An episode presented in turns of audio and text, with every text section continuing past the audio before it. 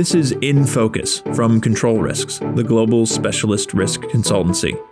Each episode of In Focus brings you in-depth analysis and perspective from a different corner of our global network of experts.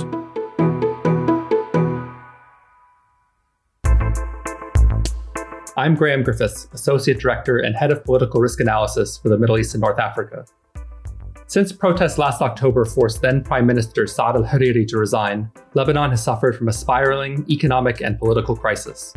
The country's economy had long relied on an unsustainable regime of financial engineering by the central bank to fund the country's twin fiscal and current account deficits. In the months following the October uprising, this scheme unraveled, causing the value of the currency to collapse and many Lebanese to lose the life savings they had entrusted to Lebanese banks. The government in March defaulted on its debt, and increasing inflation and unemployment have pushed thousands of Lebanese into poverty. In the face of this economic crisis, the government has been paralyzed. Hariri's successor, Hassan Diab, was supposed to lead a technocratic government capable of enacting reforms needed to unlock international aid. Instead, he found himself hamstrung by the country's vested political interests that benefit from state corruption and seek to maintain their patronage networks. Then came the explosion at the port of Beirut on August 4th. The blast, caused by improperly stored ammonium nitrate, was the result of a perfect storm of state incompetence, negligence, and corruption. Violent protests in its aftermath caused Diab and his cabinet to resign. The new prime minister-designate, Mustafa Adib, stepped down this weekend after failing to form a cabinet, which has once again become the object of tortured political wrangling between the country's power brokers, even as international pressure, including new US sanctions on Shia movement Hezbollah and its allies, mounts.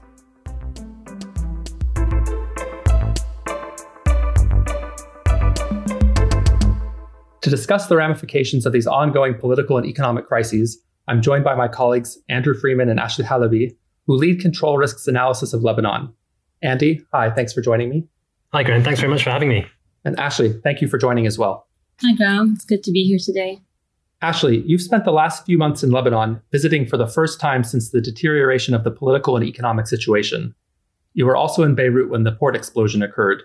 What have your impressions been during your time in the country? So during my time in Lebanon, I saw a significant deterioration in the day-to-day living of Lebanese people. So when I arrived in July, the only thing the country had under control that I could see was the coronavirus disease pandemic.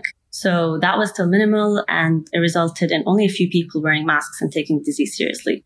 Among the things that were out of control at the time was utility services. So daily electricity outages were so prolonged that generators, which most Lebanese houses and offices own or pay service providers for, were unable to make up for the electricity cuts.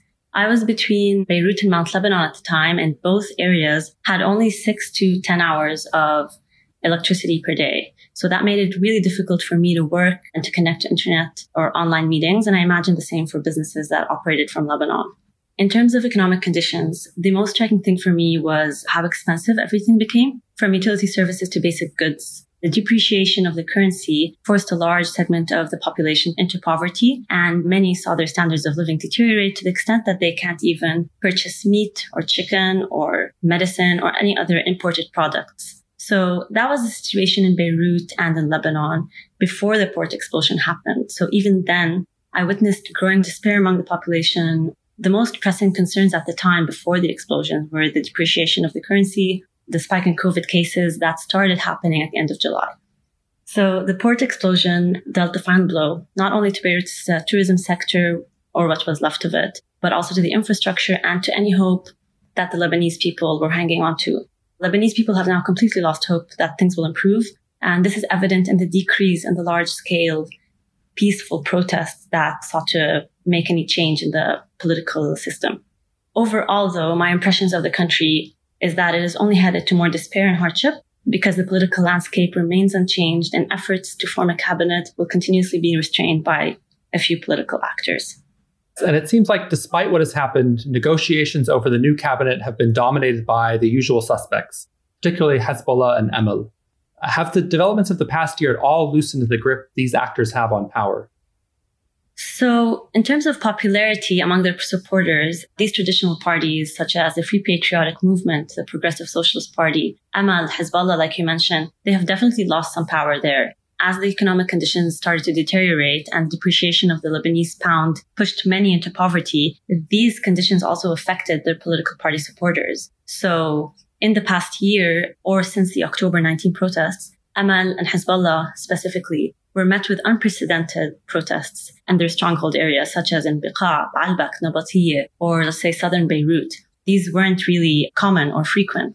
However, these political parties still retain some power among their supporters, many of whom depend on them for food baskets, for example, for medicine, for fuel, or for even jobs in the government or education opportunities. So these political parties still have some support bases, even though their popularity overall has diminished. In terms of their grip on the political landscape, especially within their current positions in the government and the parliament, many parties such as Free Patriotic Movement, Hezbollah, and Amal, they still retain significant political power. And this is evident in the most recent examples to form a cabinet by the now former Prime Minister-designate Mustafa Adib, who you just mentioned, recently stepped down. The two parties, just to give some background on that, Hezbollah and Amal specifically, sought to name their own ministers in the new cabinet, especially for the Ministry of Finance.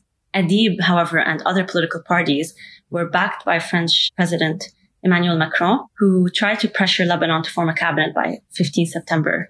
So even President Michel Aoun, who is the leader of the Free Patriotic Movement and who is a strong Hezbollah ally, did not support these parties' bid for the finance ministry. And he stated in a speech last week that no sect should be automatically allocated a specific ministry, which shows that he doesn't really support them. However, despite all this opposition to these parties' requests, Adib was still unable to surpass them, and he announced his failure to form a cabinet 2 days ago. So this one example shows us how much of a grip these two parties still have, or other traditional parties as well. And however, should elections take place in the future, parliamentary elections, the decrease in the popularity among the supporters might reduce their power. So we have yet to see that.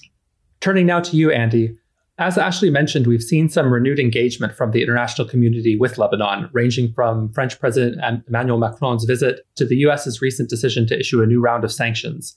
Is the international community, in your opinion, united in its approach to Lebanon? And what can it realistically hope to achieve?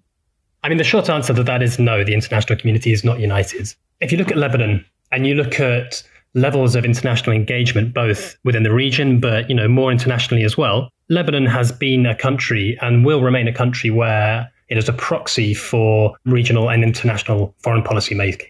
You just have to look at what Saudi Arabia and Iran have been doing with political parties and investing in the country for the last couple of years. The withdrawal of Syria in 2005 to kind of see Lebanon really as a theater for proxy foreign policy objectives.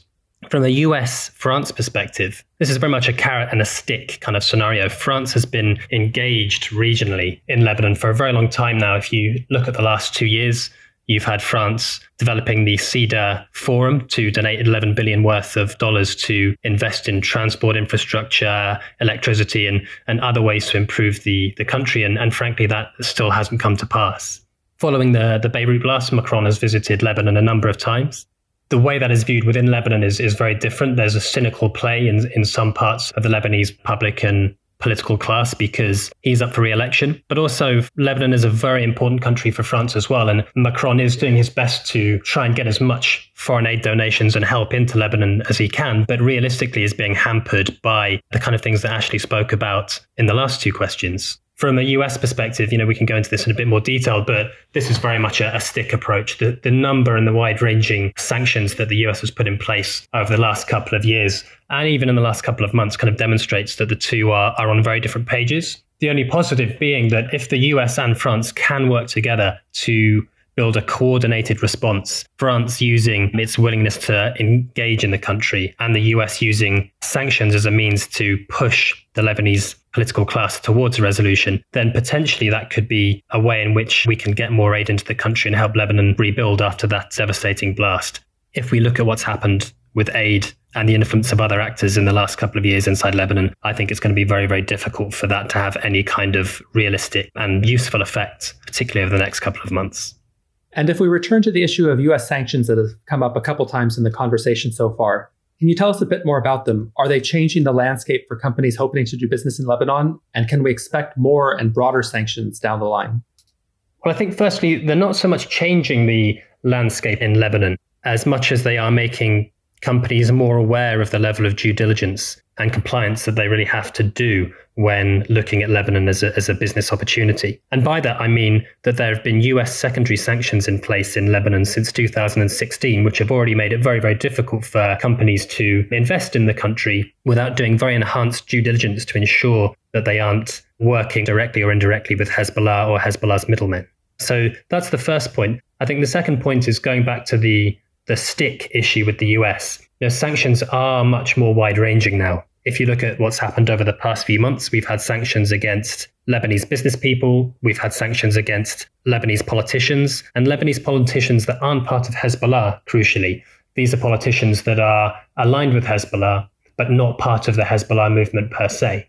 Outside of Lebanon, you've also had the Syria Caesar Act, which is designed to prevent President Bashar al-Assad from receiving military or financial aid that could keep him in power. And if you look at the way that those sanctions are directed, a lot of that can also be used to target Hezbollah or indeed anyone that has any interests in Syria. And Lebanon being next door to that country makes that a very attractive business opposition for getting goods into the country, for reconstruction. So there is a whole other range of sanctions there that companies need to be aware of when looking at Lebanon. Ashley, I'd like to come back to you. Protests in recent months in the country have become more violent. There have been instances of communal violence, and crime in general is rising. How much worse do you think things will get, and what security threats do businesses operating in the country face? Protests, sectarian clashes, and communal violence have become more frequent and more violent over the past year. And these have included shootouts or even rocket-propelled grenades. They've also started to take place in areas that did not often witness communal violence or sectarian violence. For example, over this past month, there were clashes in Khalde, which is in Mount Lebanon. There were clashes in Mirna Shalouhi, which is also Mount Lebanon. And then in Tariq Jdideh, which has often had sectarian clashes, but not as heavy as the ones that happened this past month. So these areas rarely witness such intense clashes. And this is because of the deterioration in law enforcement and because people do not really trust government institutions anymore, especially in the absence of a cabinet. Some people prefer to operate freely and take up arms to defend themselves and their interests. So I see things will get much worse if a cabinet is not formed. And businesses will continue to see this uptick in crime, in unrest, including protests. And these will happen in areas, like I mentioned above, that are not necessarily hotspot areas for this type of incident. Anti-government protests as well will become more violent, and people will continue to protest near government offices, will continue to protest and block roads across the country. So businesses will continue to see these roadblocks and incidental risks from nearby clashes. The security forces also have used a more violent approach in recent months. Other protests are also involving rock throwing, rubber bullets, tear gas, and this has become more common. Businesses will start to see more frequent protests and more frequent security risks from these nearby clashes. In terms of crime, I see that rising as well because of the deterioration in economic conditions. Lots of people have lost their livelihood, and so they will opt to resort to crime to supplement that livelihood. So I do see businesses facing a lot of security risks from all these communal clashes, from sectarian clashes, and from crime and unrest, because the political stalemate is going to prolong these, and economic collapse is also going to prolong that. Thank you, Ashley. Now, Andy, against this quite pessimistic portrait we've painted of the domestic situation, we still have looming in the background the confrontation, or the possible confrontation, between Hezbollah and Israel. Where do tensions between the two stand at the moment, and have recent events changed either side's calculation? Things are still tense, as they have been for the last year or so. But I think it's important to remember as well that, you know, both Lebanon and Israel, if you look at what Prime Minister Benjamin Netanyahu is going through, for example, with his corruption investigations, both have got their own internal domestic issues that are concerning them at the moment. That's not to say that tensions aren't there, but from an Israeli perspective, at least, there are things much closer to home with Gaza, with the economy, with COVID restrictions, with those corruption investigations that I mentioned earlier that are more pressing. Inside Lebanon, of course, you know, you've got a situation that we've already spoken about in terms of the economy deteriorating, security deteriorating, infrastructure being decimated by the Beirut blast. It's not really in Israel's interests at the moment to confront Hezbollah at a time when Hezbollah is clearly, to the international community and to people inside Lebanon, doing enough to destabilize the political and security environment on its own without Israeli help. That's not to say that Israel won't defend its interests, but I think where we will see Israeli action against Hezbollah will be in areas around Syria. You know, preemptive strikes in Syria have been a trend ever since that conflict started in 2011. And we've seen rocket strikes and airstrikes against senior Hezbollah members, against Iranian senior figures, and against weapons transfers into Lebanon for Hezbollah. So I think a conflict between the two is unlikely at the moment, but we do expect to see occasional clashes around the Shebaa Farms area, especially when tensions increase in the run-up to potential Israeli elections and as Hezbollah needs to distract people inside Lebanon from what it's doing with politics in the country there as well.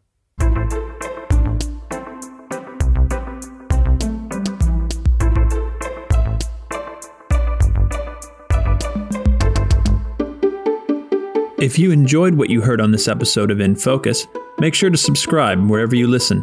And be sure to subscribe to our other podcasts as well, such as the Global Insight, our fortnightly panel discussion exploring the impact of the most pressing issues on global business.